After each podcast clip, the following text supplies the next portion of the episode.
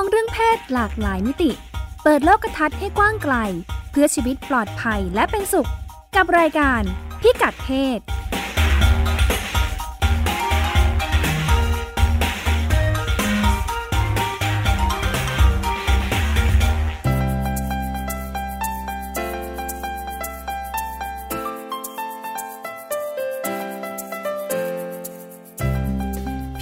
ศวันนี้ติดตามเรื่องเพศหลากหลายมิติกับเราได้ที่นี่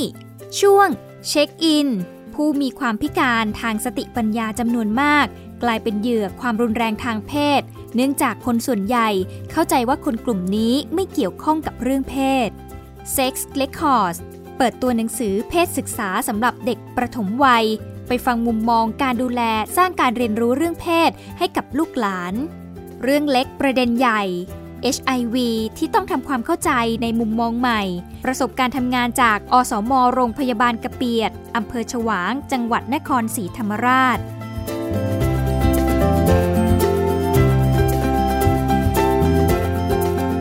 สวัสดีค่ะ ต้อนรับคุณผู้ฟังเข้าสู่รายการพิกัดเพศนะคะรายการพูดคุยกับดิฉันรัชดาธราภาคนะคะ ในช่วงแรกเราคุยกันในเรื่องราวของต่างประเทศ ในช่วงเช็คอินนะคะ มีเรื่องที่น่าสนใจ สัปดาห์ที่ผ่านมาเราก็คุยกันเกี่ยวกับปัญหาของอกลุ่มเด็กพิเศษนะคะ โดยเฉพาะเด็กดาวซินโดรมที่เราพบว่า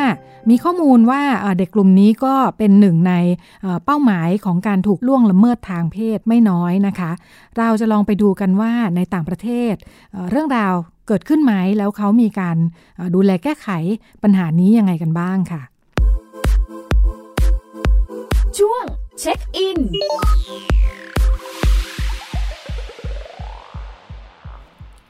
ในช่วงเช็คอิน เรามาพบกับคุณพงศธรสโรธนาวุฒิค่ะ สวัสดีค่ะ สวัสดีครับค่ะ เป็นกลุ่มของผู้ที่มีความพิการทางสติปัญญาเนาะใช่ครับกลุ่มเด็กพิเศษหรือบุคคลพิเศษที่มีความบกพร่องทางสติปัญญานั่นเองครับค่ะ แต่ทีนี้มันเกี่ยวข้องกับเรื่องเพศยังไง เดี๋ยวเรามาลองฟังกันดูกันครับ เรื่องนี้ เอาจริง ๆ ถือว่าเป็นเป็นเรื่องใหม่นะครับ แล้วก็สังคมเพิ่งจะคือมันมีมานานแล้วแหละแต่ว่าสังคมเพิ่งจะตระหนักขึ้นได้ว่า มันก็เป็นปัญหาอยู่เรื่องหนึ่งคือเขาไปค้นดูค้นดูสถิติค้นดูข้อมูลครับ เอ่อในทางด้านหน่วยงานด้านอาชญากรรม แล้วก็กระทรวงยุติธรรมของสหรัฐเขาพบว่ากลุ่มคนพิเศษนะครับ หรือกลุ่มคนที่เป็นดาวซินโดม หรือว่ากลุ่มคนที่มีอาการบกพร่องทางสติปัญญาเนี่ย มีความเสี่ยงที่จะตก เป็นเหยื่อการถูกล่วงละเมิดทางเพศ มากกว่าคนทั่วไปถึงเจ็ดเท่า คือถ้าดูดูไปแล้วเขาบอกว่ากลุ่มนี้เป็นกลุ่มเปราะบางที่ใหญ่ที่สุดในสหรัฐเลย ค่ะ เออ คือเขาเขามีสถิติเปรียบเทียบด้วยครับว่า ถ้าคนทั่วไปถูกล่วงละเมิดทางเพศขึ้นมาเนี่ย สถิติจะอยู่ที่ประมาณ 0.6 คนต่อ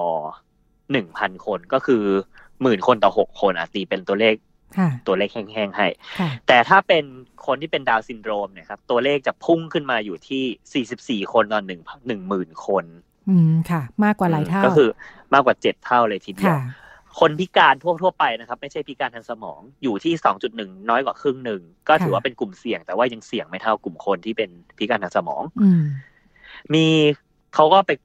สำรวจตรวจสอบแล้วพบว่าเอาเข้าจริงแล้วเนี่ยครับ ส่วนใหญ่มักจะถูกล่วงละเมิดทางเพศที่ไหน พบว่าที่บ้านค่ะที่ที่ถูกสอนมาว่าปลอดภัย เช่น สถานพยาบาล หรือแม้กระทั่งในโรงเรียนสำหรับคนพิเศษโดยเฉพาะ ก็ยังถูกล่วงละเมิดอืมอ่าแล้วส่วนใหญ่ล่วงละเมิดโดยใครก็พบว่าคนรู้จัก คนรู้จักไม่พอเป็นคนในครอบครัวด้วยซ้ำบางทีค่ะบางทีเป็นเพื่อน บางทีเป็นคนดูแลตัวเองด้วยซ้ำโดยเฉพาะคนดูแลนี่เป็นตัวเลขที่ค่อนข้างสูง เพราะว่าเป็นบุคคลที่ไม่ใช่คนในครอบครัวครับ แต่ว่าเหมือนครอบครัวจ้างมาดูแลตั้งแต่เด็กตั้งแต่แบบยังแบบเบาจนกระทั่งโตขึ้นสนิทสนมกันแบบสนิทสนมกันมากจนเหมือนเป็นครอบครัวเดียวกัน แล้วในสหรัฐมีถึงกระทั่งที่ว่าเชื่อใจครับ ให้ลูกตัวเองอยู่กับครอบครัวคนดูแล คือพ่อแม่เอายอมส่งลูกที่เป็นดาวซินโดรมไปอยู่กับครอบครัวคนดูแล ให้เขาดูแล เพราะว่า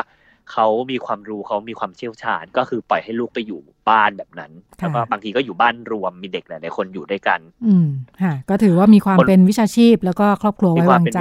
อ่าครอบครัวไว้วางใจ แต่ว่ามันเกิดเคสหลายเคสครับ ที่ว่าคนดูแลเนี่ยแหละเป็นกลุ่มคนที่ล่วงละเมิดทางเพศคนพิเศษเหล่านี้ค่ะ สิ่งที่เกิดขึ้นตามมาคือเคสที่เกิดขึ้นนะครับ มักจะไม่ ไม่ไม่ถูกดำเนินคดี คือจะไม่เกิดการฟ้องร้องเกิดขึ้น ไม่เกิดการตัดสินไม่มีการลงโทษใดๆทั้งสิ้นหลายต่อหลายครั้งที่เขาเป็นเพราะอะไรพบคะขึ้นมาค่ะเพราะเหยื่อหลายคนเองพูดไม่ได้ครับ อืมค่ะ พูดแล้วเจ้าหน้าที่ตำรวจหรือแม้กระทั่งพูดให้คนอื่นฟังอะ อธิบายโดยที่ไม่เข้าใจ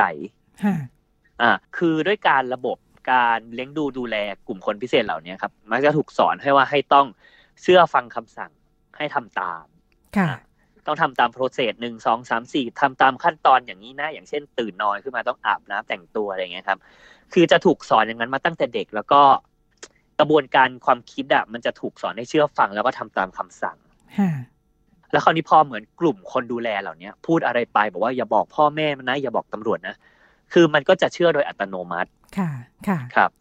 ครับ แล้วพอเอาไปบอกคนอื่นว่า เออ คนดูแลกลุ่มคนดูแลคนเนี้ยเขาทำแบบนี้กับผมกับหนู คนก็คิดว่ามั่วหรือเปล่า หรือว่าจินตนาการขึ้นเอาเองหรือเปล่า เขาไปสำรวจถึงกระทั่งผู้กระทำผิดด้วยนะครับว่าทำไมคุณถึงทำแบบนี้ค่ะคนที่กระทำผิดหรือว่าคนที่เป็นคนที่ล่วงละเมิดทางเพศเด็กค่ะพิเศษอะครับ ตอบว่าก็มันเป็นช่องว่างมเพราะฉันรู้ว่าทำแล้วไม่มีใครจับได้ อืมค่ะ เขาก็ตอบตรงเนาะเขาก็ตอบตรงว่ากลุ่มเนี้ยเป็นกลุ่มค่ะที่แบบเปราะบางจริง ๆ เขาก็รู้ค่ะว่าเป็นช่องว่างจริงค่ะๆสิ่งที่เขาเลยคุยกันตามมาครับว่าเราจะทำยังไงกับ กลุ่มเด็กเหล่านี้ดีอะครับค่ะว่าตกลงแล้วต้องมีการเรียนการสอนเพศศึกษาให้ไหมหรือยังไง ในสหรัฐเขาก็ก็ก็มีผู้เชี่ยวชาญครับว่า เออมันถึงเวลาที่อันสมควรแล้วล่ะ ที่ว่าจะต้องปลูกฝังแล้วก็เป็นข้อท้าทายว่าจะต้องสอนยังไงค่ะกระบวนการสอนก็ต้องเป็นกระบวนการที่พิเศษระดับหนึ่งครับค่ะโดยก็ว่าต้องสอนแบบตัวต่อตัว แล้วก็ต้องเน้นย้ำถึงเรื่องสิทธิในร่างกายตัวเอง แต่ว่า การสอนก็ต้องใช้ภาษาที่ทำให้กลุ่มเด็กพิเศษเข้าใจได้ด้วย ค่ะครับอย่างนี้เอ่อเอ่อกลุ่มเด็กพิเศษหรือว่าอ่าโดยเฉพาะเรื่องพิการทางสติปัญญาเนาะก็มีระดับอ่าการรับรู้เรียนรู้ได้ต่างกันด้วยใช่ไหมคะใช่ครับก็ถือว่ามีการรับรู้ได้ต่างกันอยู่ที่ว่าต้องต้องดูเป็นรายบุคคลเหมือนกันว่าต้องคุยยังไงค่ะ เป็นเรื่องละเอียดอ่อนอยู่ระดับหนึ่งอืมแต่ที่นี่ครับ เรื่องเนี้ยมันนับว่าเป็นเรื่องใหม่มาก ๆ ในสังคมอเมริกัน หรือแม้กระทั่งในสังคมไทยเองก็พูดกันไม่เยอะ อันนี้ผมเข้าไปดูในเว็บไซต์ครับ ซึ่งเป็นหน่วยงานรัฐ ไม่ใช่หน่วยงานเอกชน ใหญ่ที่สุดในสหรัฐเหมือนเป็นองค์กรให้ความช่วยเหลือ แล้วก็ให้องค์ความรู้เกี่ยวกับบุคคลที่เป็นดาวน์ซินโดรม ชื่อองค์กรว่า The Arc เข้าไปคลิกคลิกดูครับว่าตกลงแล้วเขาพูดเรื่องเนี้ย เรื่องการถูกล่วงละเมิดทางเพศในกลุ่มเด็กพิเศษเยอะขนาดไหนพบว่าบทความอะครับที่แบบ รายงานสถานการณ์เองหรือแม้กระทั่งวิธีป้องกันเองอะครับเพิ่งจะมีพูดถึงในปีนี้คือปี 2019 ก่อนหน้านี้คือไม่มีพูดถึงเลยค่ะ คือเป็นเรื่องใหม่มากๆทำไมถึงใหม่ครับ สาเหตุเป็นเพราะว่าคนส่วนใหญ่อะครับ เชื่อว่ากลุ่มคนเด็กพิเศษเด็กดาวน์ซินโดรมเหล่าเนี้ยไม่เกี่ยวข้องกับเรื่องเพศ อืม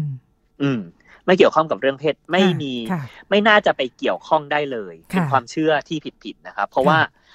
เอาเข้าจริงแล้วครับเออโดยสถิติเอาเข้าจริงเด็กดาวน์ซินโดรมผู้ชายนะครับ ส่วนใหญ่เด็กชายจะเป็นหมันอืมเพราะว่ากระบวนการผลิตค่ะเอ่ออสุจิจะไม่สมบูรณ์ค่ะ แต่ว่าแต่ว่าผู้หญิงอะครับ ประมาณห้าสิบเปอร์เซ็นมีประจำเดือน มีระบบสืบพันธุ์เอ้ยมีอนาระบบอนามัยเจริญพันธุ์ปกติก็คือออค่ะมีตกไข่มีประจำเดือนมีอะไร แล้วก็ถ้า แล้วก็มีโอกาสที่จะตั้งครรภ์ด้วยดังนั้น ถ้าปล่อยให้ตั้งครรภ์นะครับเออเขาพบว่าประมาณห้าสิบเปอร์เซ็นต์ถ้าตั้งครรภ์โดยที่ไม่ได้ไปปรึกษาแพทย์หรือว่าไม่ได้ผ่านกระบวนการให้ความช่วยเหลือทางการแพทย์ เด็กที่คลอดออกมาก็จะมีโอกาสเป็นดาวน์ซินโดรมเหมือนแม่ด้วยเหมือนกัน อืมค่ะครับผม มันเลยเป็นสิ่งที่คุยกันว่า เออตกลงแล้วกลุ่มคนดาวน์ซินโดรมเนี่ยต้องต้องเข้าถึงการคุมกำเนิด แล้วก็ต้องเข้าถึงอืมการค่ะคุยเรื่องเพศศึกษานะ ค่ะ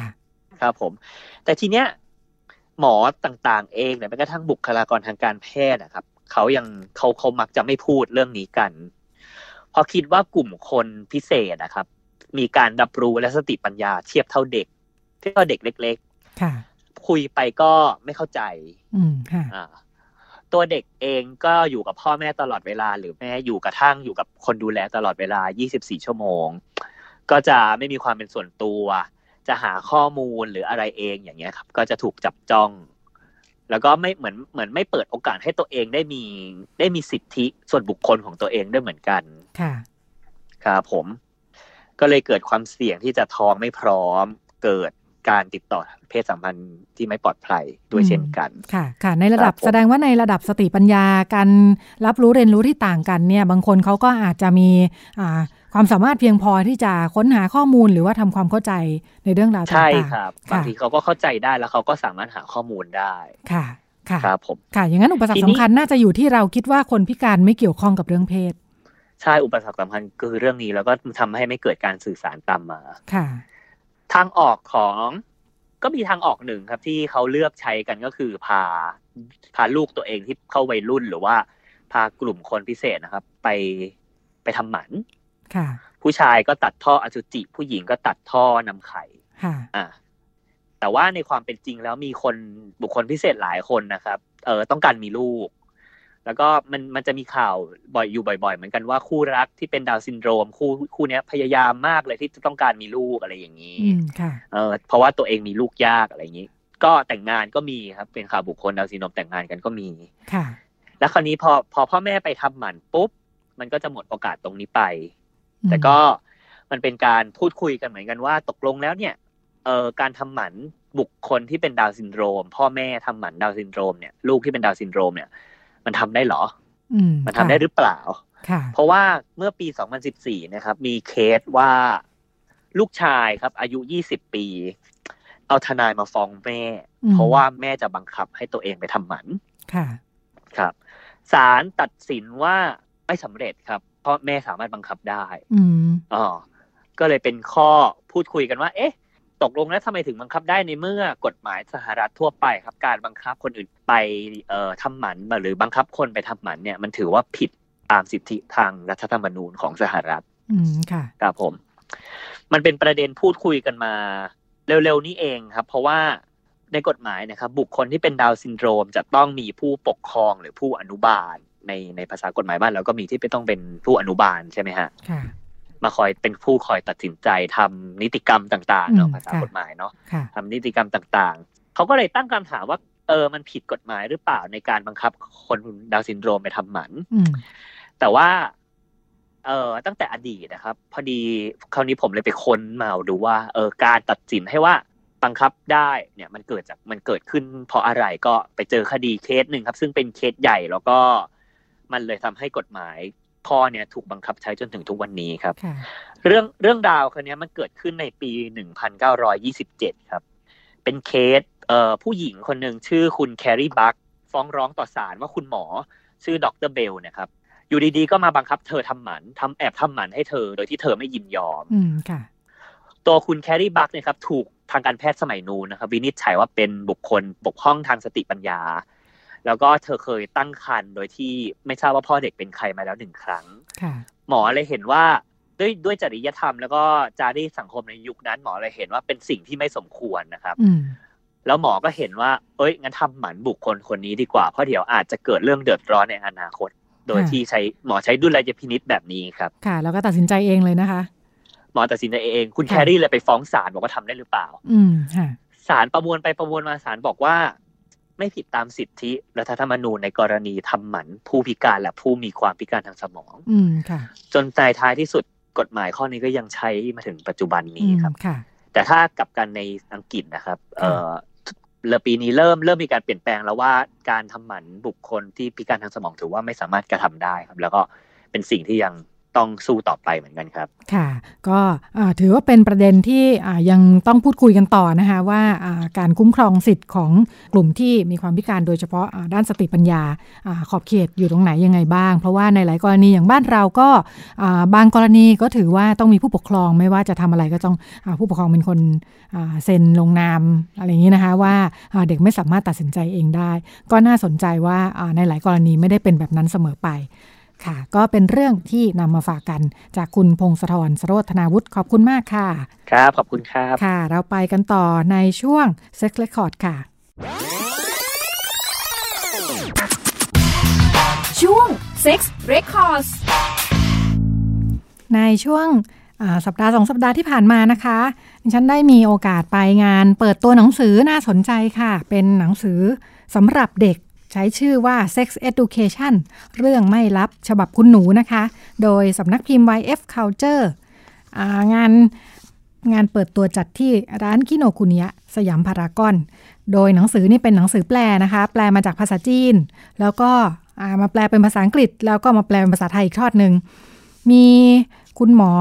คุณหมอน่าจะเป็นชาวจีน ชื่อชวีตง เป็นผู้อำนวยการสถาบันกุมารเวชศาสตร์ของไต้หวันนะคะ ก็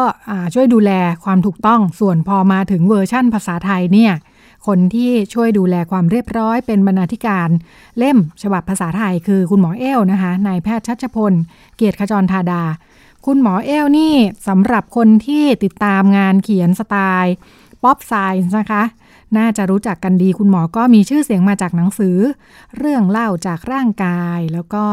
500 ล้านปีของความรักวิทยาศาสตร์ของอารมณ์ความรักและความเกลียดชังนะคะเดิมคุณหมอเอลเป็นหมอด้านรังสีอยู่ที่โรงพยาบาลศิริราชนะคะ แล้วก็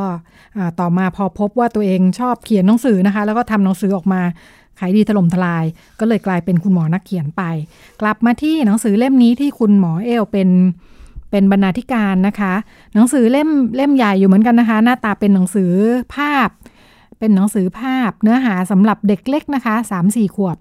ก็น่าจะเหมาะสำหรับคุณพ่อคุณแม่ไว้ใช้ชวนคุยนะคะ เพื่อให้ลูกเข้าใจเกี่ยวกับเรื่องอความรู้พื้นฐานเกี่ยวกับเพศศึกษา หนังสือเป็นหนังสือภาพน่าน่ารักตรงที่มันเป็นป๊อปอัพด้วยนะคะ พอเปิดมามันก็จะมี เป็นเป็นกระดาษที่เด้งขึ้นมานะคะเป็นเนื้อหาเป็นเรื่องเอเกี่ยวกับร่างกายค่ะคำถามที่เด็กๆ น่าจะถามบ่อยนะคะ เช่น หนูเกิดมาจากไหน เรื่องผู้หญิงผู้ชายจู๋จิ๋มต่างๆนะคะก็จะ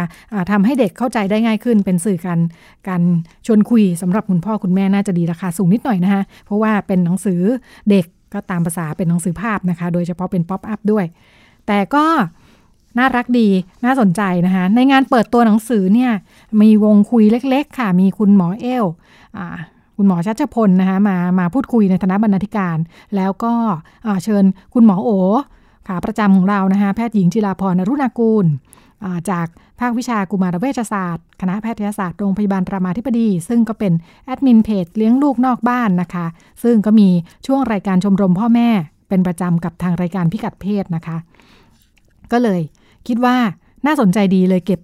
เก็บเนื้อหามาฝากกันนะคะ อย่างไรก็ดีวันที่ไปเปิดตัวหนังสือนะคะ ดิฉันก็ไปนั่งฟัง ปรากฏว่าคุณหมอเอลเป็นไข้นะคะบรรณาธิการหนังสือ เป็นไข้ไม่สบายนั่งตาแดงพูดน้อยมากทำให้คนที่พูดคุยเป็นหลักก็จะเป็นคุณหมอโอ คุณหมอโอจิรพรนะคะพิธีกรพูดถึงเขาถามถึงว่า เลี้ยงลูกกันยังไงดีนะคะ ก่อนจะไปเรื่องเพศเนี่ยก็คุยคุยกว้างๆก่อน ที่ร้านก็มีมีมีคนสนใจนะคะ มีคุณพ่อคุณแม่มานั่งฟังกันพอสมควร ก็คุณหมอโอก็คุยค่ะว่ายุคนี้จริงๆแล้วเป็นเป็นโจทย์ยากของคุณพ่อคุณแม่นะคะ เพราะว่า ต้องทำงานแล้วก็เวลาก็มีน้อยด้วย ขณะที่เด็กๆเเองเนี่ยมีความเสี่ยงนะคะจากการเข้าถึงสื่อต่างๆ แล้วก็มีสื่อที่ไม่เหมาะสมอยู่เยอะเลย ปัญหาเลยอยู่ที่พออไม่ค่อยมีเวลาด้วยกันนะคะ วิธีการเลี้ยงดูควรจะเป็นการใช้เวลาด้วยกันอย่างมีคุณภาพนะคะ แต่ว่าปัญหาก็คือพอคุณพ่อคุณแม่รู้สึกว่าไม่มีเวลานะคะ วิธีการก็คือเลยยิ่งตามใจลูกใหญ่เลยนะคะ ทีนี้เพื่อจะเป็นการชดเชยทำให้ก็ส่งผลกระทบเชิงลบไปนะคะ แล้วก็ปัญหาอื่นๆก็ตามมา แล้วก็สิ่งที่เราได้ยินได้ฟังกันอยู่เสมอนะคะ เด็กยุคใหม่ก็มักจะมีความไม่เข้มแข็งจากด้านในนะคะ แล้วก็ขาดทักษะที่จะอยู่กับโลกที่เปลี่ยนแปลงเร็วนะคะ อันนี้เป็นมุมมองของคุณหมอโอนะคะ ผู้ดำเนินรายการก็ถามถึงว่าแล้วการเลี้ยงลูกในยุคในยุคดิจิตอลควรจะเป็นยังไงนะคะ คุณหมอเอลก็บอกว่า คุณหมอเอลนี่แกสนใจเรื่องเรื่องประวัติศาสตร์ด้วยเรื่องเทคโนโลยีต่างๆนะคะ คุณหมอเอลบอกว่ายอมรับว่า ตัวตัวตัวคุณหมอเองเนี่ยถือว่าแทบจะเป็นคนละ generation กับลูกเลยนะคะ ตอนนี้คุณหมอมีลูกเล็กๆนะคะลูกลูกสาวน่าจะห้าหกขวบสี่ห้าขวบได้นะคะ ก็คุณหมอบอกว่าตัวเองเนี่ยไม่ได้โตมากับยุคคอมพิวเตอร์นะคะ ไม่ได้เป็นยุคที่มีมือถือหรือว่าเปิดคอมพิวเตอร์มาเข้าถึงอินเทอร์เน็ตได้ทันทีนะคะ ในขณะที่เด็กยุคนี้เขาเป็นแบบนั้นนะคะ แล้วก็ทำให้ เหมือนเหมือนสภาพแวดล้อมมันต่างกันนะคะ คุณหมอเอลก็บอกว่าในยุคสมัยก่อนยุคที่คุณหมอโตขึ้นมาเนี่ยการเล่นเกมมันไม่ดีนะคะ ตอนคุณหมอเป็นเด็กเนี่ยถ้าเล่นเกมก็จะถูกผู้ใหญ่ดุแต่ยุคนี้เนี่ยกลายเป็นว่าเอจะไม่ให้เด็กเล่นเกมเลยหรือเปล่า ไม่ให้ใช้เทคโนโลยีเลยหรือเปล่า จริง ๆ แล้วคุณหมอก็บอกว่าเอ๊ะพอเขาอพอเปิดเปิดดูมือถือกันนะคะมีสื่อ ความรู้ต่างๆเนี่ยลูกก็มาดูลูกก็สามารถเรียนรู้ได้ ก็แสดงว่าเทคโนโลยีสื่อสารมันก็ไม่ได้แย่สัทีเดียวนะคะ เพียงแต่ว่าอาจจะต้องมีวิธีที่พ่อแม่ผู้ปกครองจะต้องคอยดูแล แล้วก็สร้างวินัยให้คำแนะนำกับเด็กๆนะคะ ไม่ใช่ปล่อยให้เด็กเล่นมือถือตามลำพังนะคะ แล้วก็คุณหมอสองทั้งสองคนเห็นเห็นพ้องต้องกันค่ะว่าพ่อแม่ยุคใหม่จะต้อง เรียนรู้อยู่ตลอดเวลานะคะ ในโลกที่เปลี่ยนแปลงเร็ว แล้วเราก็จริงๆ เราเข้าถึงสื่อได้ง่ายนะคะ ก็อาจจะต้องหาความรู้อยู่ตลอด เพราะว่าการจะคาดการว่า ลูกจะโตไปในสังคมแวดล้อมแบบไหน แล้วเราควรจะเลี้ยงลูกแบบไหนเนี่ย มันก็ทำได้ยากนะคะ คุณหมอสองคนบอกว่ามันไม่มีคู่มือมันไม่มีสูตรสำเร็จนะคะ เพราะว่าสถานการณ์มันเปลี่ยนแปลงเร็ว เพราะฉะนั้นสิ่งสำคัญคือ คุณพ่อคุณแม่ต้องต้องเรียนรู้ต้องเปิดเปิดรับรู้การเปลี่ยนแปลงนะคะ เพื่อจะตอบโจทย์ได้อย่างเท่าทันนะคะ มาถึงเรื่องเพศค่ะ หนังสือเขาเป็นเรื่องเพศศึกษานะคะ ก็ผู้ดำเนินรายการก็ถามถึงว่า แล้วเรื่องเพศควรจะคุยกับลูกยังไงดีนะคะ คุณหมอบอกว่าคุณหมอโอนะคะ เป็นผู้เชี่ยวชาญเรื่องอเพศสำหรับเด็กๆนะคะ คุณหมอโอบอกว่า ก่อนจะรู้ว่าควรจะคุยกับลูกยังไงเนี่ยนะคะ อันดับแรกเลย คุณพ่อคุณแม่เนี่ย คุยกับตัวเองให้รู้เรื่องก่อนนะคะว่าทำความเข้าใจก่อนว่าเราเนี่ยมีทัศนคติมุมมองต่อเรื่องเพศยังไงบ้างนะคะ เอาให้นิ่งๆก่อนแล้วถึงจะไปพูดคุยกับลูกฉันนำนำเสียงคุณหมอโอในช่วงนี้มาฝากกันค่ะโดยส่วนตัวเนี่ยเอาจริงๆคือ ในในในในในวิชาการว่าคงจะมีว่าเริ่มคุยเรื่องเพศเมื่อเด็กเริ่มรู้เพศสองสามขวบแต่ตัวเองรู้สึกว่าคุยเรื่องเพศได้เสมอเมื่อลูกอยากรู้หรือเมื่อเราอยากสอนนะคะมันคงไม่มีอะไรตายตัว สมมติว่าลูกขวบหนึ่งถามว่านี่อะไร แล้วเราจะบอกเขาว่านี่จิ๋มลูกเนี้ยมันก็คือคุยเรื่องเพศอะเมื่อคุยแต่ขวบหนึ่งมันก็ไม่ได้มันก็ไม่ได้เป็นปัญหาอะไร แล้วก็หลักการสำคัญคือก่อนที่จะคุยเรื่องเพศกับลูกอะเราคุยเรื่องเพศกับตัวเราให้ดีก่อน คือพ่อแม่หลายครั้งเนี่ยมองเรื่องเพศเป็นเรื่องไม่ควรพูดถึงเป็นเรื่องอายาเป็นเรื่องต่ำเป็นเรื่องที่แบบไม่แบบหยาบโลนอะไรอย่างเงี้ยมันก็เลยทำให้เราเองอะก็รู้สึกว่าเราจะพูดเรื่องเพศกับลูกไม่ได้บางทีไปออกรายการมารายการเนี้ยพูดคำว่าจิ๋มออกรายการ ทุกคนก็แบบพิธีกรก็ตกใจตื่นตะลึงแล้วว่าอ้าวทำไมอะก็เราก็พูดเรื่องเพศนะมาพูดกันเรื่องคุยเรื่องเพศแต่เราก็ บางคำเราก็พูดไม่ได้ไงค่ะที่เราพูดถึงแขนถึงหูเราก็พูดเป็นปกติ คือเราไปทำให้มันเป็นแบบเรื่องลับเรื่องไม่ปกติขึ้นมาเองนั้นโดยส่วนตัวของตัวเองเนี่ยก็คือพูดพูดเท่าที่เราคิดว่ามีความจำเป็นที่เขาต้องรู้ และพูดเท่าที่เขาอยากรู้เขาถามว่าทำไมอย่างอย่างเล็ก ๆ อย่างเงี้ยเขาเห็นแบบน้องที่วิ่งแบบไม่ใส่กางเกงเขาถามว่าทำไมน้องมีตรงนั้นอะไรเราก็อธิบายแบบแบบแบบ ภาษาที่เด็กอยากเด็กจะเข้าใจค่ะก็บอกตรงไปตรงมาว่าอ๋อของผู้ชายเรียกจูลูกผู้หญิงเรียกจิ๋ม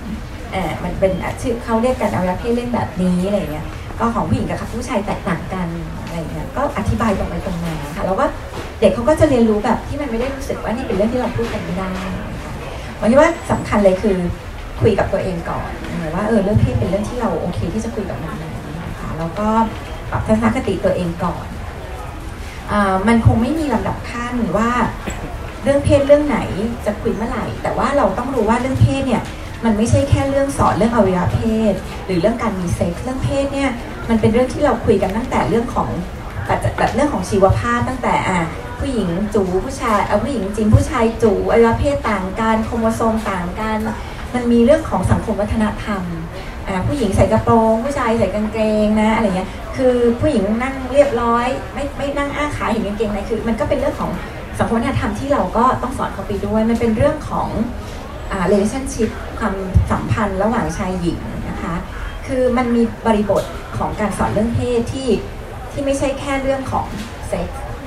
มันมีตั้งแต่เรื่องของไรเรื่องของสิทธิ อันนี้เนื้อตัวร่างกายของหนู หน้าอกหนูเพศหนูหรือแม้กระทั่งตัวของหนูแก้มของหนูถ้าไม่ยินยอมที่จะให้ใครเข้ามาจับ หรือทำหนูสามารถปกป้องตัวเองยังไงได้ คือ อันนี้ก็คือสิ่งที่เราสอนเรื่องเพศนะคะแล้วเราก็ก็สอนเขาตั้งแต่เล็กนะคะสอนตั้งแต่สิ่งที่เราคิดว่าเขาจำเป็นต้องรู้ถ้าเราสูว่าเราเขาควรจะต้องเริ่มรู้แล้วว่า ไม่ใช่ใครก็ได้อยากจะเข้ามากอดเขาหอมเขาแล้วทำได้เนี่ยเราก็เริ่มสอนเรื่องนี้กับเขาตั้งแต่แรกแล้วก็จากประสบการณ์เนี่ยตัวเองก็ คิดว่าพูดทุกอย่างเท่าที่พูดได้เลย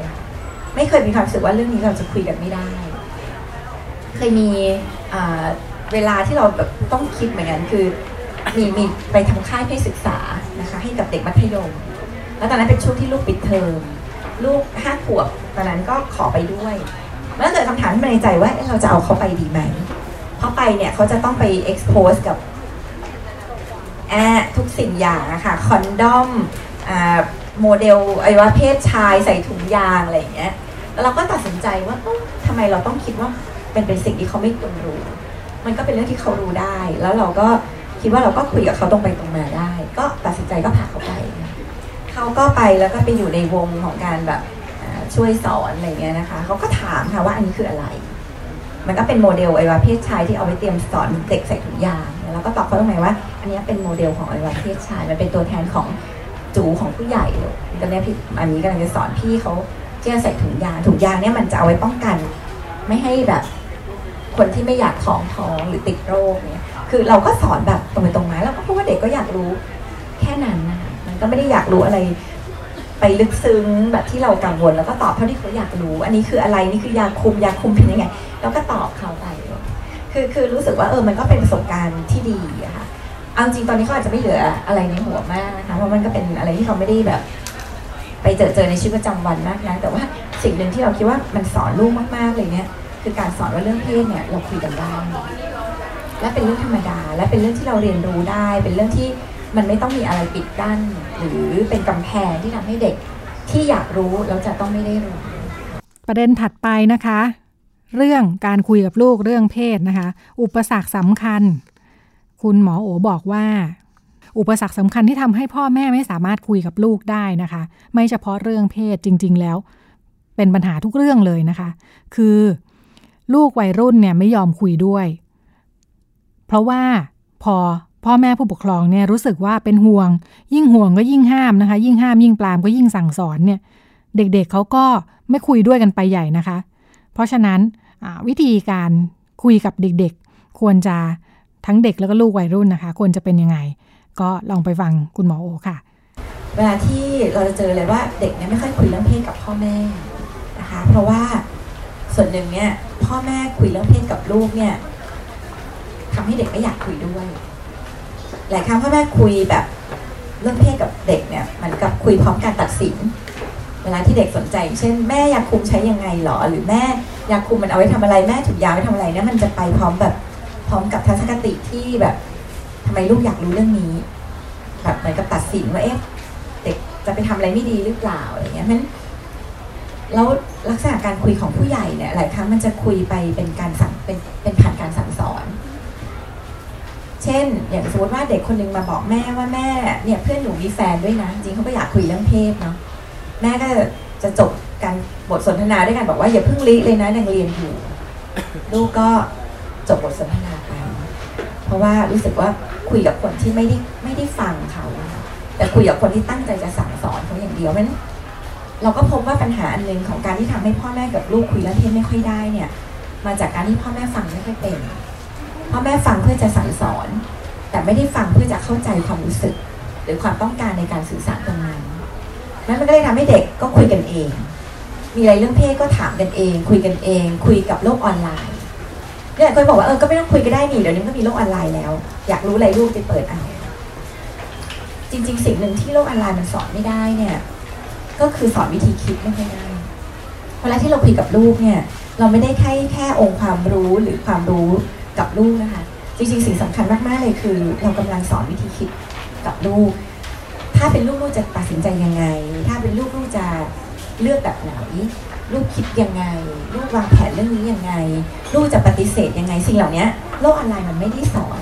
มันเป็น one way communication มันไม่ได้ฝึกวิธีคิดของเด็กเท่าไหร่มันก็จะเป็นแบบได้ข้อมูลมาแล้วเด็กก็ไปคิดของเด็กเองทำอะไรออกไปตอนนั้นเราไม่รู้เพราะจริงๆ เราอยากให้คนใกล้ชิดกับเด็กหรือว่าผู้ใหญ่เนี่ยช่วยช่วยคุยเรื่องเพศกับเขา แต่คุยเพื่อฝึกวิธีคิด ไม่ได้คุยเพื่อจะให้ได้องค์ความรู้ องค์ความรู้เนี่ยเด็กหาได้จริง ๆ และหลายครั้งเด็กรู้มากกว่าผู้ใหญ่ด้วยเด็กอาจจะตอบได้ดีกว่าที่ผู้ใหญ่รู้ได้ซ้ำแต่เราอยากให้พ่อแม่ฝึกฟังเขาให้เป็น เพื่อให้เขาได้รู้ว่าอ๋อเวลาที่เขามีปัญหาอะไรเขามีที่มีคนคนหนึ่งที่ฟังเขาจริง ๆ เราอยากให้เขาเราอยากให้เขามีคนที่ช่วยฝึกวิธีคิด ฝึกตั้งคำถามกับเขาเพื่อให้เขาได้ตั้งคำถามกับตัวเอง ว่าเขาจะทำยังไงเขาจะแบบตัดสินใจยังไงเขาขาดทักษะอะไร เพื่อเขาจะได้เผชิญเรื่องเพศเนี่ยแบบที่ดูแลตัวเองได้ ค่ะ กลับมา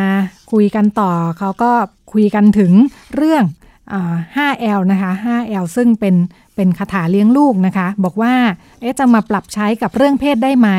คุณหมอโอก็ลองลองเอามาปรับให้ให้ฟังกันนะคะว่า 5L ที่ว่าเนี่ยมี love learn limit let them go แล้วก็ let it go นะคะ love เนี่ยคือความรักคุณหมอบอกว่ามีอยู่แล้วนะคะอ่าไม่ใช่ปัญหาเป็นเรื่องที่พ่อแม่ทุกคนมีแน่ๆแต่ว่าความรักที่ว่าเนี่ย ก็พอมาปรับกับเรื่องเพศเนี่ยก็อยากให้มองเรื่องเพศไม่ใช่เรื่องเลวร้ายนะคะ เพื่อจะสามารถอยู่กับมันได้รู้สึกเป็นมิตรกับมันมากขึ้นนะคะ เป็นเรื่องคุณหมอบอกว่าก็เป็นเรื่องปกติเหมือนเรื่องกินเรื่องนอนเรื่องดูแลสุขภาพนะคะเพื่อให้เห็นว่าทำไมเราถึงต้องมีความเข้าใจเรื่องนี้ทำให้เด็ก ๆ มีความเข้าใจเรื่องนี้นะคะ ส่วนคำว่าเลินเลินในการดูแลเด็กปกติคือพาลูกเรียนรู้นะคะ ผ่านการเล่นแล้วก็ให้เด็ก ๆ ได้เจอประสบการณ์ใหม่ ๆ พอมาปรับใช้กับเรื่องเพศ ก็คือต้องเข้าใจว่าเรื่องเพศ ไม่ใช่เรื่องต้องห้ามนะคะ แต่เด็กๆ ควรจะได้เรียนรู้แล้วก็มีประสบการณ์อย่างเหมาะสมนะคะคำถัดไปลิมิตนะคะ L ที่ 3 คือ คุณหมอบอกว่าเด็กต้องการคนที่จะบอกเขาว่าอะไรทำได้อะไรทำไม่ได้นะคะ เด็กไม่ได้รู้ทุกอย่าง พอมาปรับใช้กับเรื่องเพศก็คือ เด็กก็ควรจะเรียนรู้ด้วยว่าอะไรคือข้อจำกัดแล้วก็ฝึกที่จะอยู่กับมันนะคะ ส่วน L ที่ 4 let them go นะคะ คือในในสถานการณ์ปกติของการดูแลเด็ก คือเด็กต้องการพื้นที่ที่จะให้ตัวเองอสามารถเติบโตได้ด้วยตัวเองนะคะ ส่วนพอมาปรับใช้กับเรื่องเพศก็คือ คุณหมอบอกว่า เรื่องเพศหลายเรื่อง ถึงพ่อแม่จะรู้สึกว่ามันยังไม่ใช่นะคะ เรื่องความรักเรื่องเซ็กส์ในวัยที่ยังไม่ควรเนี่ย แต่อย่างไรก็ดี สิ่งที่ต้องสื่อสารกับเด็ก ๆ ก็คือทำให้เขาได้ฝึกคิด แล้วก็ฝึกที่จะเลือกแล้วก็ตัดสินใจด้วยตัวเองนะคะ แล้วก็แอลสุดท้าย let it go พ่อแม่มีหน้าที่ปล่อยวางในทุกเรื่องรวมทั้งเรื่องเพศด้วยนะคะ คุณหมอบอกว่าคาถาคือเราไม่สามารถควบคุมชีวิตของใครไปได้ตลอดนะคะ แม้แต่ตัวเองยังลำบากเลย เพราะฉะนั้นเรื่องลูกหลายเรื่องก็ต้องปล่อยให้เขาได้เรียนรู้ แล้วก็เรียนรู้จากปัญหาและการแก้ปัญหาก็ถือเป็นการสร้างการเติบโตที่ดีสำหรับเด็กๆนะคะ สิ่งที่สำคัญสำหรับการพูดคุยกับลูกเรื่องเพศมีอยู่ 3 3 สิ่งค่ะ ที่คุณหมอพูดถึงนะคะ บอกว่า 1 คือทัศนคติก็คือมุมมองของอพ่อแม่ผู้ปกครองนะคะต่อเรื่องเพศว่าเรามองมันยังไง ซึ่งมันก็จะส่งผลต่อการพูดคุยกับเด็กนะคะ ถ้าเรามอง เรื่องเพศว่าเป็นแค่เรื่องเพศสัมพันธ์นะคะเรื่องสกปรกลามกไม่ควรพูดมันก็ไม่ควรพูดนะคะ แต่ว่าในมิติที่เราพูดถึงว่าทำไมเรื่องเพศถึงควรจะพูดคุยแล้วสร้างการเรียนรู้ให้กับเด็ก ก็เพราะว่าเรากำลังพูดถึงสิ่งที่มีความหมายกว้างกว่านั้นนะคะ ทั้งเรื่องอการดูแลสุขภาพการดูแลตัวเอง การเข้าใจสิทธิของตัวเอง รวมไปถึงการจัดการกับความสัมพันธ์กับคนอื่นๆ ที่โดยเฉพาะในมิติเรื่องเพศนะคะ ข้อที่ 2 สิ่งที่ต้องมีคือทักษะ คุยยังไง คุยยังไงคือไม่ใช่สอนนะคะ ถ้าจะคุยกับลูกเรื่องเพศคำคำสำคัญคือต้องตั้งคำถามเพื่อชวนให้เด็กๆคิดนะคะ ไม่ต้องไปบอกเขาตลอดเวลา แต่ว่าถ้าเห็นว่าอะไรที่เด็กยังไม่ได้คิด แง่มุมไหนที่เขายังไม่ได้มอง ก็ใช้วิธีตั้งคำถามเพื่อให้เขาได้ขยายมุมมองของตัวเองนะคะ แล้วก็ฟังสิ่งที่เด็กคิดเยอะๆค่ะ เพื่อจะได้รู้ว่าเขาคิดเขาเชื่อยังไง อะไรตรงไหนยังขาด ก็จะได้เติมเติมด้วยคำถามอีกเช่นกันนะคะในเรื่องข้อมูลสิ่งสำคัญอีกข้อหนึ่งสำหรับการคุยเรื่องเพศข้อมูล คือเป็นความห่วงใยของอคุณพ่อคุณแม่ผู้ใหญ่มักจะคิดว่าเดี๋ยวไม่ถูกต้องเดี๋ยวบอกบอกแล้วผิดนะคะเดี๋ยวลูกถามแล้วตอบไม่ได้จะทํำยังไง คุณหมอบอกว่าไม่ต้องกังวลนะคะ ไม่รู้ก็บอกไม่รู้ค่ะ เดี๋ยวนี้ข้อมูลหาง่ายมากไม่ได้ยากนะคะ ถ้าไม่รู้ก็บอกลูกก็ไม่รู้ไปเปิดเน็ต หรือว่าหาความรู้ด้วยกันนะคะ สิ่งที่เด็กๆได้คือ เขาจะรู้ว่าวิธีเลือกแหล่งข้อมูลที่น่าเชื่อถือได้เป็นยังไงนะคะ ก็ถือเป็นการสร้างความเข้าใจในเรื่องการหาข้อมูลให้กับเด็กๆ แล้วก็ผู้ใหญ่ก็เรียนรู้ไปด้วยกันคุณหมอบอกว่า เด็กๆ เขาอาจจะสอนเราก็ได้นะคะ ก็อย่าถือว่าเราต้องเป็นผู้ใหญ่ที่รู้ทุกเรื่องที่ลูกถามไม่จำเป็นนะคะ ปัญหาไม่ได้อยู่ แค่ที่ครอบครัวนะคะ การที่เด็กๆ จะเรียนรู้เข้าใจเรื่องเพศ เพื่อให้สามารถดูแลตัวเองให้รอดปลอดภัยได้เนี่ยคุณหมอโอชี้ว่าอยู่ที่สังคมรอบข้างด้วยนะคะ อย่างไรลองไปฟังกันค่ะว่าบ้านเราก็ยังติดอยู่กับกรอบแนวคิดว่าเรื่องเพศเป็นเรื่องไม่ควรพูดนะคะบอกได้เลยสมมติมีเด็กนักเรียนคนหนึ่งพูดถึงจูจิงขึ้นมาเนี่ยครูจะตกใจจะรู้สึกกังวลเด็กคนหนึ่งเดินเข้ามาถามแม่ว่า แม่คอนดอมไปทำอะไรเงี้ยแม่ก็จะตีความมันไปแบบไกลกว่าคำถามของเด็ก เช่นเฮ้ยทำไมอยากใช้หรอกำลังแบบมีความเสี่ยงอะไรหรือเปล่าเนี้ยคือคือเราจะเราจะมีทัศนคติเชิงลบเนาะเวลาที่เด็กสงสัยแล้วก็คุยเรื่องเพศนะคะนั้นโดยส่วนตัวเนี่ยเอาจริงหมอก็ทำงานกับกระทรวงศึกษาธิการด้วยเนาะแล้วก็เราก็ทำเกี่ยวกับเรื่องหลักสูตร เรื่องเพศศึกษาเรื่องอะไรกันมา ก็ก็พบว่า มันก็ยังมีอุปสรรคหลายอย่างนะคะ หลักๆเลยเนี่ยคือทัศนคติของของคนทำงาน ตั้งแต่ครูยันผู้บริหารกระทรวงที่เราทำงานเกี่ยวกับเรื่องเพศ มันมีตั้งแต่เรื่องของการมองว่าแบบชี้โพสอนเยอะเหมือนชี้โพให้กระลอกเนี่ยก็ไม่น่าเชื่อมันก็ยังอยู่ทั้งที่จริงตอนนี้ทุกวันนี้กระลอกก็พร้อมวิ่งเข้าหาโพรงอยู่แล้วเพราะว่าโพรงเพียบไปหมดนะคะทำไมเราไม่เลือกให้วิ่งในเข้าหาโพรงที่มันแบบ ลอดภัยนะเราก็ยังแบบไม่อยากพูดพูดสอนเยอะเดี๋ยวอยากรู้อะไรเงี้ยหมอทำค่ายโรงมัธยมเนี่ยนะคะที่เราทำแบบแม้กระทั่งโรงเรียนมัธยมแบบ ที่เป็นโรงเรียนมัธยมชื่อดังนะคะ ก็ขอร้องไม่ให้สอนใส่ถุงยาง เพราะว่าไม่อยากมีปัญหากับผู้ปกครอง แล้วก็ไม่อยากให้เราเหมือนกับสอนให้เด็ก เดี๋ยวจะเหมือนไปกระตุ้นทำให้เขาอยากเรียนรู้อะไรเงี้ยคือมันยังมีติดกับกรอบของความแบบ ความตีความหมายของการเข้าใจและมีองค์ความรู้เรื่องเพศ เท่ากับการต้องมีเพศสัมพันธ์หรือเท่ากับการไปกระตุ้นให้อยากมีเพศสัมพันธ์ ซึ่งจริงมันคนละเรื่องกัน เด็กอยากมีเพศสัมพันธ์ยังไงก็มีไม่ได้เกี่ยวกับมีความรู้หรือไม่มีความรู้เรื่องเพศ แต่เราอยากให้เขามีความรู้เรื่องเพศ เพื่อถ้าเขาจะตัดสินใจมีเพศสัมพันธ์ เขาจะได้มีมันแบบปลอดภัย หรือเขาจะได้คิดหน้าคิดหลัง ราะเรื่องเพศมันก็ไม่ใช่สอนแค่เรื่องของการใส่ถุงยางเนาะมันก็สอนเรื่องของไลฟ์สกิลการตัดสินใจ การปฏิเสธ การโพสโพนการเลื่อนถ้าเราการเลื่อนเวลาถ้าเรารู้สึกว่าเราไม่พร้อมคือ คือการสอนเพศศึกษาเนี่ยมันไม่ใช่แค่ถุงยางป้องกันท้องติดโรคอะไรอย่างเงี้ยนะคะนี่หมอก็พบว่ามันก็มีอุปสรรคตรงนี้เยอะก็คือทัศนคติของคนที่เกี่ยวข้องกับเด็กในเรื่องเพศ เด็กเนี่ยทัศนคติดีมาก รู้สึกว่าเรื่องเพศเป็นเรื่องรู้ได้เข้าใจได้ คุยกันได้ แต่กับผู้ใหญ่เนี่ยค่ะวันเนี้ยมีปัญหาตรงนี้มากว่าหนึ่งก็คือปัญหาเรื่องการไม่อยากพูดถึงสองคือปัญหาการมองเรื่องเพศเป็นเรื่องหยาบคายเรื่องต่ำสามก็คือ เราก็ยังมีผู้ใหญ่ที่มองเรื่องเพศแบบเชิงลบนะคะมีการตีตราคนที่ตัดสินใจมีเพศสัมพันธ์คือผู้หญิงไม่ดี หรือคนเป็นตุ๊ดกระเทย เกย์คือคนที่แบบผิดปกติ ไปดูหนังสือสุขศึกษาของเด็กเนี่ยไปอ่านแล้วก็ตกใจมากน่ากลัวมากคือแบบ ไม่ควรอยู่ใกล้คนเหล่านี้เพราะอาจจะทำให้เราสามารถแบบมีพฤติกรรมเหมือนกันกับเขาอะไรเงี้ยคือมันเป็นอะไรที่แบบเป็นความรู้สมัยเก่า แล้วก็เป็นความไม่ความรู้ที่ไม่จริงเนี่ยก็เขียนผ่านหนังสือสุขศึกษาของเด็ก ซึ่งสิ่งเหล่านี้ค่ะ เป็นอันที่หมอคิดว่าเป็นอุปสรรคอย่างค่อนข้างเยอะเนาะเลยทำให้การสอนเพศศึกษาในโรงเรียนเนี่ยมันก็ไปไม่ถึงไหน เพราะว่า ผู้ใหญ่ยังไม่ค่อยเปลี่ยนนะคะแล้วผู้ใหญ่ก็ไม่ได้เปลี่ยนง่ายที่เราเข้าใจหมอก็พอรู้จักกับองค์กรที่เขาทำงานเรื่องเพศศึกษาอย่างยาวนานก็คือมูลนิธิแพธทูเฮลท์นะคะ ขออนุญาตอ้างถึงเนาะก็พบเลยว่าเขาก็ยัง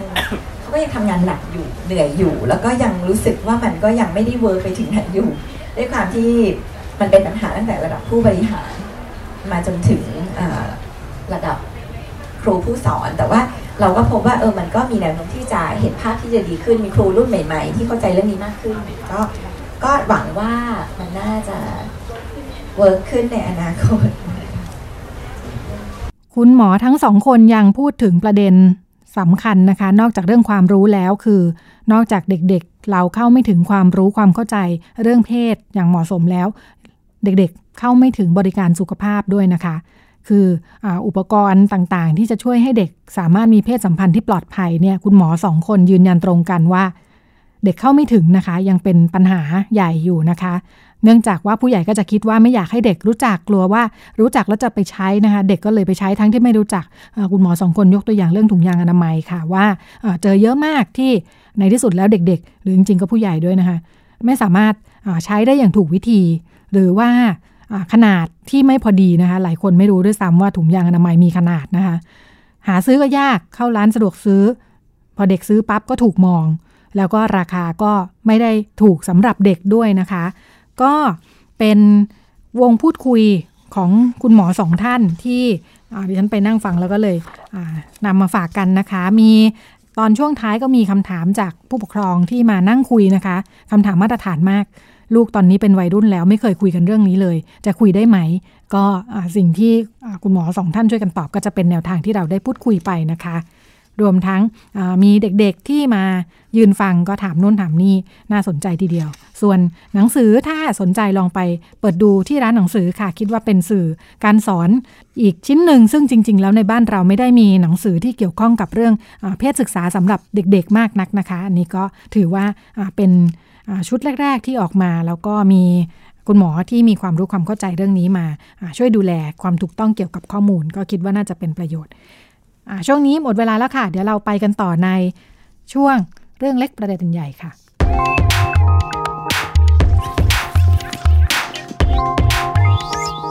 เรื่องเล็กประเด็นใหญ่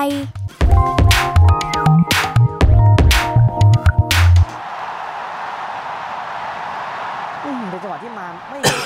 ในจังหวะที่ไทยได้ประตูเหมือนกันโอ้ยไอจนเจ็บคอไปหมดแล้วทำไมไม่หายสักทีเนี่ย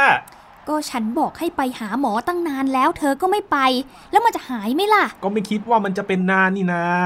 โอ้ยเป็นไข้เป็นไอมาเป็นจะอาทิตย์แล้วเนี่ย สมควรไปหาหมอได้แล้วล่ะ เธอเอ้ย ไม่รู้ว่าเป็นอะไรหนักหรือเปล่าเนี่ย เออพรุ่งนี้ เธอพาฉันไปหาหมอที่โรงพยาบาลหน่อยก็แล้วกัน เผื่อมันจะดีขึ้น เออเออเออ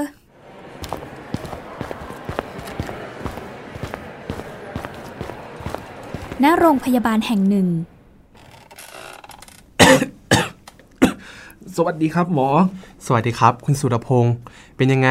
วันนี้ไม่สบายอาการเป็นยังไงบ้างครับ ก็มีไข้ครับหมอ แล้วก็ไอแถมเจ็บคอมากด้วยครับ เป็นมากี่วันแล้วครับ ก็ประมาณห้าวันแล้วครับหมอ โอเค เป็นมาห้าวันแล้วเนาะ หมอขอเช็คหน่อยนะ หายใจเข้าครับ หายใจออก ขอดูคอหน่อยนะ ว่าแดงไหมอาปากนะครับอาคอแดงมากเลย หมอคิดว่าน่าจะเป็นหวัดลองคอแล้วแหละ เหรอครับ ใช่ เดี๋ยวหมอเขียนใบสั่งยา แล้วไปรอรับได้เลยนะครับ โอเคครับ เนี่ยคุณสุรพงศ์ระหว่างรอรับยาลองไปตรวจ HIV ดูไหม เขามีให้บริการด้วยนะ เนี่ย คุณมีสิทธิ์รักษาพยาบาล 30 บาทอยู่ สามารถไปใช้บริการได้นะครับโอ้เหรอครับ ก็ดีนะครับ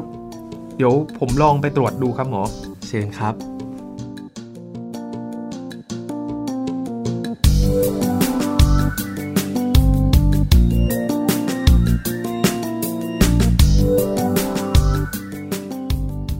ผลตรวจเลือดออกมาแล้วนะครับ คุณสุรพงศ์ครับ เป็นยังไงบ้างครับหมอเออจากผลตรวจเลือดพบว่าเลือดคุณมี HIV นะครับ ฮะ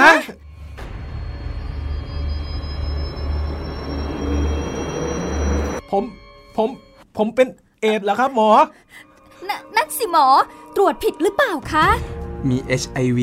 ไม่ได้แปลว่าเป็นเอดนะครับ แต่ถ้าจะให้แน่ชัด คงต้องตรวจให้ละเอียดกว่านี้ ไม่ต้องกังวล เพราะ HIV อะถ้ากินยาอย่างต่อเนื่อง ตามที่หมอบอก ก็สามารถควบคุม HIV ได้ครับเออพงษ์เธอไปนอนหรือไปมีอะไรกับใครมา บอกฉันเดี๋ยวใจนี้นะใจเย็นๆครับใจเย็นๆครับบอกคุณฉันมาใจบอกเย็ฉันนมาๆใจเย็นๆกันทั้งคู่นะครับใจเย็น ไม่เย็นหรอกหมอ ก็ฉันน่ะยังมีอะไรกับเขาอยู่เลย ฉันก็ติดไปด้วยนะสิ โอ้ยบ้าที่สุดเลยพงษ์เอ้ย ใจใจเย็นๆนะครับใจเย็นๆใจเย็นๆ หมอว่าคุณทั้งสองคนไปตรวจเลือดใหม่ให้ละเอียดกว่านี้ดีกว่า แล้วมาวางแผนการรักษาต่อไป มันน่าจะดีกว่านะครับ ได้ครับหมอไปไปไปตรวจเลือดอืมแกไปนอนกับใครมาบอกฉันมาเดี๋ยวนี้นะทำไมเป็นคนแบบนี้ โอ้ ฉันก็คงจะซวยติดไปด้วยสินะเฮ้ยแล้วฉันจะใจเย็นทำยังครัไงบใจดีเย็นเนี่ยใจเย็นถ้ามีคนรู้ฉันต้องอับอายแน่ๆไอ้ผง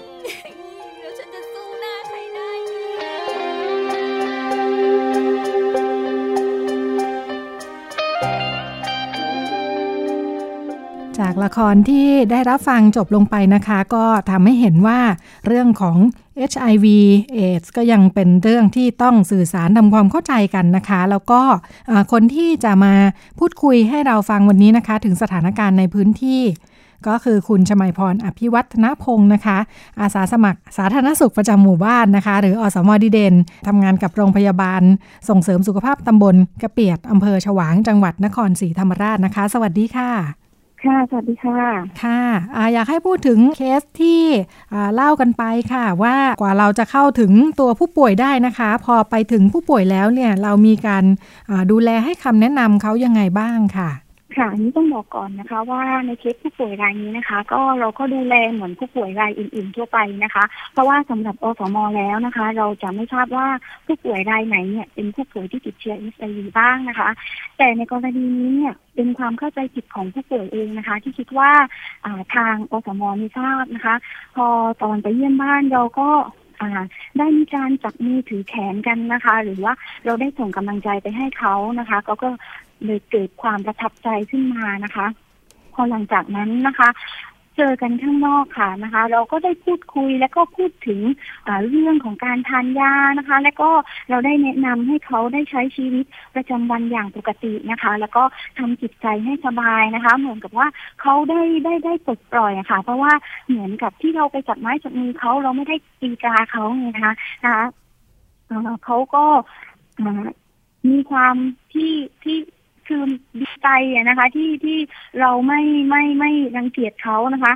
อพอเราไปเจอกันข้างนอกหรือไปวัดไปอะไรอย่างนี้นะคะ เราก็จะถ่ายทอดกำลังใจให้กันทุกครั้งนะคะ จากนั้นเราก็ได้ส่งเสริมนะคะ ได้ให้ได้ให้การช่วยเหลือเขาโดยการหาเงินทุนนะคะ จากนักสังคมสงเคราะห์นะคะ เพื่อช่วยเหลือความเป็นอยู่ของเขาให้ดีขึ้นนะคะ แล้วก็ให้เขาได้เข้าถึงสิทธิของผู้ป่วยนะคะ ที่จะได้รับจากองค์การบริหารส่วนตำบลด้วยค่ะ ค่ะ ถ้าพูดถึงในยุคนี้ HIV หลายคนก็จะรับรู้นะคะ ว่ามันไม่ได้น่ากลัวเหมือนเมื่อก่อนเนาะแบบว่าเป็นแล้วตายนะคะ เพราะเราก็มียาต้านเชื้อมีอวิธีการที่จะดูแลกันได้ พอสถานการณ์เป็นแบบนี้เนี่ยในพื้นที่ที่ค่อนข้างห่างไกลแบบนี้เนี่ยคนในชุมชนเขารับรู้สถานการณ์การดูแลลักษณะนี้มากน้อยแค่ไหนค่ะ รับรู้ค่ะ รับรู้ค่ะนะคะ ก็จะเปลี่ยนไปจากเมื่อเมื่อก่อนเยอะมากนะคะ อย่างเช่น30ปีก่อนเนี่ย เราจะรับรู้แค่ข้อมูลข่าวสารแค่เพียงเล็กน้อยใช่ไหมคะ แล้วเอามาเล่ากันปากต่อปากว่าถ้าหากติดเชื้อ HIV แล้วจะเป็นยังไง ติดตรงนี้จะเป็นยังไงก็คือมันเป็นข้อมูลที่อาจจะผิดบ้างถูกบ้างนะคะ ซึ่งตอนนั้นเนี่ย ถ้าใครเป็นโรคเอดส์นะคะแทบจะไม่มีใครเข้าใกล้เลยค่ะ นะคะ ถือว่ารังเกียจกันไปหมดนะคะ แม้แต่ญาติพี่น้องของผู้ที่ติดเชื้อเองก็ถูกรังเกียจไปด้วยนะคะ ซึ่งตอนนี้เนี่ยสมัยนี้เนี่ยการประชาสัมพันธ์เนี่ยมันค่อนข้างที่จะอ่าก้าวไกลนะคะ ข่าวสารก็ได้รับมากขึ้นและตอนนี้ก็มีการสอนนะคะ ในห้องเรียนนะคะ ว่าอาโรคเอดส์ติดด้วยวิธีไหนสามารถป้องกันได้อย่างไรนะคะ แล้วก็อ่าประชาชนส่วนใหญ่ก็ตื่นตัวมากขึ้นนะคะ ค่ะในแง่ของการป้องกันเองอมีการใช้ถุงยางอนามัยครบถ้วนขนาดไหนคะ จากการทำงานมองว่าคนทั่วไปตื่นตัวเรื่องอการป้องกันเรื่องเพศสัมพันธ์ปลอดภัยสักแค่ไหนค่ะ มีการตื่นตัวค่อนข้างมากเลยค่ะ อย่างเช่นตำบลกระเสียดเองเนี่ยนะคะ เราก็ได้คิดค้นกล่องป้องกันภัยป้องกันโรคนะคะ ซึ่งเมื่อก่อนเนี่ยเราก็มีการแจกถุงยางอนามัยฟรีอยู่แล้วนะคะ จากที่รพสต แต่จากการสำรวจเนี่ยประชาชนส่วนใหญ่เนี่ยยังขืนอายที่จะเข้าไปหยิบถุงยางอนามัยฟรีจากรพสตใช่ไหมคะ จากการที่เราทำงานเอดแล้วเราได้ประชาสัมพันธ์ไม่ว่าจะเป็นตามวิทยุ นะคะ ในวิทยุตามสายอะค่ะ สื่อตามสายของตามหมู่บ้านนะคะ แล้วก็ได้ลงไปประชาสัมพันธ์ในเวทีการประชุมของของหมู่บ้านนะคะเราก็ได้ประชาสัมพันธ์ถึงกล่องป้องกันภัยป้องกันอีกที่เราได้ทำขึ้น คือ เราบรรจุถุงยางอนามัยลงไปในนั้นนะคะอ่าทุกคนคนในชุมชนก็สามารถเข้าถึงบริการได้ง่ายขึ้นนะคะค่ะอย่างตอนนี้นี่มันมีสิทธิประโยชน์สำหรับ ในในกลุ่มต่างๆนะคะ ทั้งประกันสังคมทั้งกลุ่มประกันสุขภาพทุนหน้านะคะ ที่สามารถตรวจเลือดเพื่อหาเชื้อ HIV ได้ โดยไม่เสียค่าใช้จ่ายเป็นประจำทุกปีนะคะเเรื่องนี้เนี่ยมี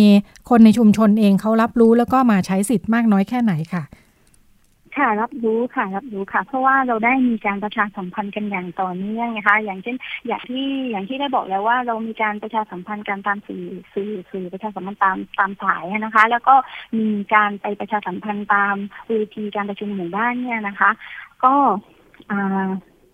ทุกครั้งเนี่ยเราก็จะได้บอกว่ามีการตรวจเลือดฟรีปีละสองครั้งนะนะและและถ้าเรารวบรวมจำนวนคนในหมู่บ้านได้มากพอนะคะ ก็จะมีคลินิกเคลื่อนที่ค่ะตรวจหาเชื้อแบบรู้ผลวันเดียว ซึ่งเราได้รับการสนับสนุนอุปกรณ์และบุคลากรจากโรงพยาบาลแม่ขายนะคะ ซึ่งโรงพยาบาลเขาจะส่งบุคลากรนะคะ แล้วก็อุปกรณ์มาให้ที่อ่ารพสตนะคะ พอเรารวบรวมกันได้จำนวนมากขึ้นเนี่ยนะคะ หรือถ้าใครที่ไม่อยาก มาตรวจที่คลินิกเคลื่อนที่นะคะ ก็สามารถที่จะไปตรวจที่โรงพยาบาลแม่ข่ายได้เลยนะคะ โดยที่โรงพยาบาลแม่ข่ายเนี่ยจะมีคลินิกพิเศษที่ชื่อว่าคลินิกฟ้ารุ่งนะคะ สามารถเข้าไปตรวจที่คลินิกได้เลย โดยที่ไม่ต้องผ่านการซักประวัตินะคะ ค่ะออย่างเวลาเราเป็นอสมอแล้วก็ไปพูดคุยตามชุมชนบ้านที่เราดูแลนะคะ เวลาบอกว่าไอ้ชวนไปตรวจ HIV อะไรอย่างเงี้ยคนทั่วไปเขาเข้าใจในทันทีไหมว่าแบบเอ้ยเขามีความเสี่ยงมากน้อยแค่ไหน เราต้องมีวิธีสื่อสารข้อมูล แล้วก็ชักชวนยังไงบ้างคะ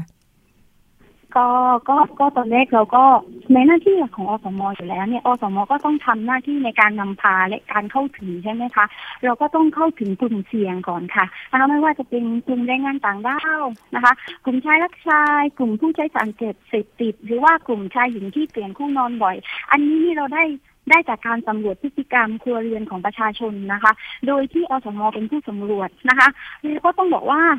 เราทุกคนก็คือกลุ่มเสี่ยงนะคะอ่า เรามีแบบสอบถามให้ค่ะนะคะ เรามีแบบสอบถามให้เราให้เราให้ความรู้เขาก่อน แล้วก็เราประเมินความเสี่ยงของมีแบบสอบถามที่ประเมินความเสี่ยงของเขานะคะ ว่าต่อการรับเชื้อ HIV เนี่ยนะคะ อย่างเช่นฉันเคยมีเพศสัมพันธ์แบบสอดใส่กับคนอื่นหรือไม่ใช่แฟนหรือคนรัก โดยที่ไม่ได้ใช้ถุงยางอนามัย แค่ตอบว่าใช่แค่เพียงข้อเดียวเนี่ยนะคะ ก็คุณก็เป็นกลุ่มเสี่ยงแล้วค่ะ ค่ะเเวลาเราเราพูดถึงกลุ่มเสี่ยงว่าเป็นกลุ่มที่ชายรักชายกลุ่มที่มีเพศสัมพันธ์กับหลายคนอะไรเงี้ยทำให้ความเข้าใจของคนที่เป็นครอบครัวเนาะอย่างเช่น ในตัวอย่างละครที่เราฟังไปก็เหมือนว่าโอ้ฉันน่ะไม่ได้เสี่ยงหรอกเพราะว่าก็อยู่แต่กับแฟนอะไรอย่างเงี้ยนะคะ อย่างกรณีแบบนี้เนี่ยเราต้องสื่อสารยังไงเพื่อให้เขาเข้าใจว่าจริง ๆ แล้วเขาควรจะไปตรวจเลือดหรือเปล่าหรือว่าก่อนที่จะได้รับ ลจากการติดเชื้อค่ะค่ะ จริงๆ แล้วการตรวจเลือดเนี่ยก็ต้องต้องสมัครใจตรวจนะคะ เราจะไปบังคับขู่เข็นอะไรเขาไม่ได้แต่ถ้าเรามองเห็นแล้วว่าพฤติกรรมของครอบครัวนี้เนี่ย เป็นพฤติกรรมที่แบบแบบแบบไม่ไม่ไม่ปกติอย่างเช่น อ่าสามีเขาอ่า ชอบเที่ยวนอกบ้าน หรือว่าภรรยาเขาชอบเที่ยวนอกบ้านเนี่ย เราเราจะไปพูดคุยกับเขายังไงอะไรอย่างนี้ใช่ไหมคะ เราก็ต้องส่งคนที่สนิทชิดเชื้อกับเขาลงไปก่อนนะคะ ไปพูดคุยกับเขาในลักษณะที่เป็นมิตรนะคะ ในลักษณะที่เป็นมิตรกัน อธิบายให้เขาฟังถึงว่าเอชไอวีนะคะ เป็นอย่างนี้อย่างนี้ ถ้าเราตรวจพบก่อน ตรวจพบเร็วเราก็สามารถที่จะรักษาได้หายได้ ก็คือหมายถึงหนึ่งเดือนนะคะ แต่ถ้าหลังไปจากนั้นก็ต้องไม่หายแล้วนะคะ ซึ่งอพอเราชักชวนเราชักชวนมาแล้วเนี่ย เราก็ต้องต้องต้องประเมินเขาก่อนว่าเขามีความเข้าใจประมาณไหน ถ้าหากเขายังไม่เข้าใจเราอาจจะแนะนำทางเจ้าหน้าที่มาพูดคุยกับเขาอีกทีนึงนะคะ แต่ถ้าหากเขายังไม่เข้าใจอีกเขายังมุนเฉยอีก เราก็ต้องต้องต้องดูดูสถานการณ์ไปก่อนนะคะ อยากให้ลองสื่อสารค่ะ เป็นความรู้สำหรับผู้ฟังด้วยว่าเรื่อง HIV นะคะะเราจะมีการระวังป้องกันยังไงดี แล้วก็เรื่องการตรวจหาเชื้อนะคะ เราควรจะทำยังไง รวมทั้งถ้าเกิดตรวจแล้ว พบเชื้อมันมีสิทธิประโยชน์ในการดูแลสุขภาพเรายังไงบ้างอืมค่ะ จริงๆแล้วการทำงานนะคะอ่าอ่า HIV เนี่ยมันต้องทำงานร่วมกับ ภาคีเครือข่ายอื่นๆด้วยนะคะ เพราะว่าอสมเนี่ยจะจะจะทำคนเดียวเนี่ยมันก็ไม่ได้นะคะ แล้วในส่วนหน้าที่ของอสมเนี่ยก็คือการนำทุกกลุ่มเป้าหมายเนี่ยเข้าถึงความรู้นะคะ แล้วก็เข้าถึงอุปกรณ์การป้องกันนะคะ เราเนี่ยต้องจัดการบริการเนี่ยเป็นเชิงรุกนะคะ สร้างเครือข่าย แล้วก็ร่วมปฏิบัติการลงพื้นที่นี่อย่างจริงจังสมมติว่าเรานำพาให้เขาเข้าถึงบริการประเมินความเสี่ยงและเขามีความเสี่ยงส่งต่อไปยังโรงพยาบาลแม่ขายเนี่ยสมมติว่าเขาตรวจพบว่าเขาติดเชื้อ HIV อย่างนี้นะคะ สิทธิประโยชน์ของเขาก็ ก็ต้องให้เขาเข้าถึงนะคะ อย่างเช่นที่เขาจะได้รับอยู่แล้วก็คือจากองค์การบริหารส่วนตำบลน่ะนะคะ แต่ถ้าเหมือนว่าข้อมูลทีกลับมาว่ามีผู้ติดเชื้อเอชไอวีเนี่ยอสมจะจะจะจะไม่รู้นะคะ จะไม่รู้แต่เราก็ต้อง เหมือนว่าเราต้องลงพื้นที่อะเราก็ต้องดูแลเขาให้เหมือนกับครอบครัวอื่น ๆ ทั่วไปนะคะ แต่ถ้าหากเขาเปิดเผยนะคะเขาเปิดเผยเราก็จะมี อาจจะหาทุนมาอย่างเหมือนของเคสนี้นะคะ อาจจะหาทุนมาให้ อาจจะมีทุนแม่ของแผ่นดินมาให้นะคะ เพื่อที่เขาจะได้ประกอบอาชีพ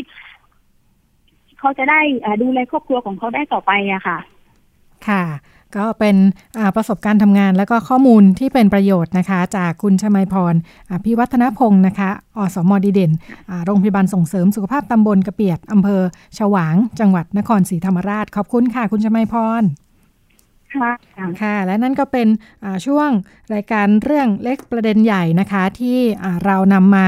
เล่าสู่กันฟังว่าสถานการณ์ในเรื่องอสุขภาวะทางเพศ เรื่องสุขภาพทางเพศเป็นยังไงกันบ้างแล้วนะคะ จากพื้นที่ตัวอย่างเล็กๆที่เกิดขึ้นเนี่ยจริง ๆ แล้วเราก็สะท้อนให้เห็นความคิดความเชื่อนะคะในประเด็นปัญหาต่างๆ รวมทั้งให้เห็นด้วยว่าเรามีระบบ ที่ดูแลช่วยเหลือกันยังไงบ้างนะคะ อย่างวันนี้ก็เป็นเรื่องของการทำงานของอสมนะคะ อาสาสมัครสาธารณสุขประจำหมู่บ้าน ซึ่งวิธีการทำงานก็จะลงพื้นที่แล้วก็มีเรียกว่าเป็นครัวเรือนที่อยู่ในความดูแลนะคะ ถือว่าเป็นระบบสาธารณสุขดูแลสุขภาพที่เข้าถึงกลุ่มเป้าหมายอย่างกว้างขวางนะคะ แล้วก็เน้นเรื่องการสื่อสารเผยแพร่ความรู้ แล้วก็เพื่อให้คนที่ ในชุมชนสามารถเข้าถึงระบบสุขภาพได้อย่างครบถ้วนนะคะ ในช่วงเรื่องเล็กประเด็นใหญ่นะคะ ก็เป็นความร่วมมือระหว่างสถานีวิทยุไทย PBS นะคะกับสำนักอนามัยการเจริญพันธุ์ กรมอนามัยกระทรวงสาธารณาสุข ซึ่งมีบุคลากรสาธารณสุข แล้วก็เครือข่ายที่ทำงานร่วมกันนะคะ มาพูดคุยกับเราเป็นประจำทุกสัปดาห์วันนี้รายการพิกัดเพศหมดเวลาแล้วค่ะ ดิฉันรัชตราภาคลาคุณผู้ฟังไปก่อน แล้วพบกันใหม่เป็นประจำทุกวันเสาร์และอาทิตย์ วันนี้สวัสดีค่ะ ติดตามรับฟังรายการย้อนหลังได้ที่เว็บไซต์และแอปพลิเคชันไทย PBS Radio ไทย PBS ดิจิทัล Radio วิทยุข่าวสารสาระ เพื่อสาธารณะและสังคม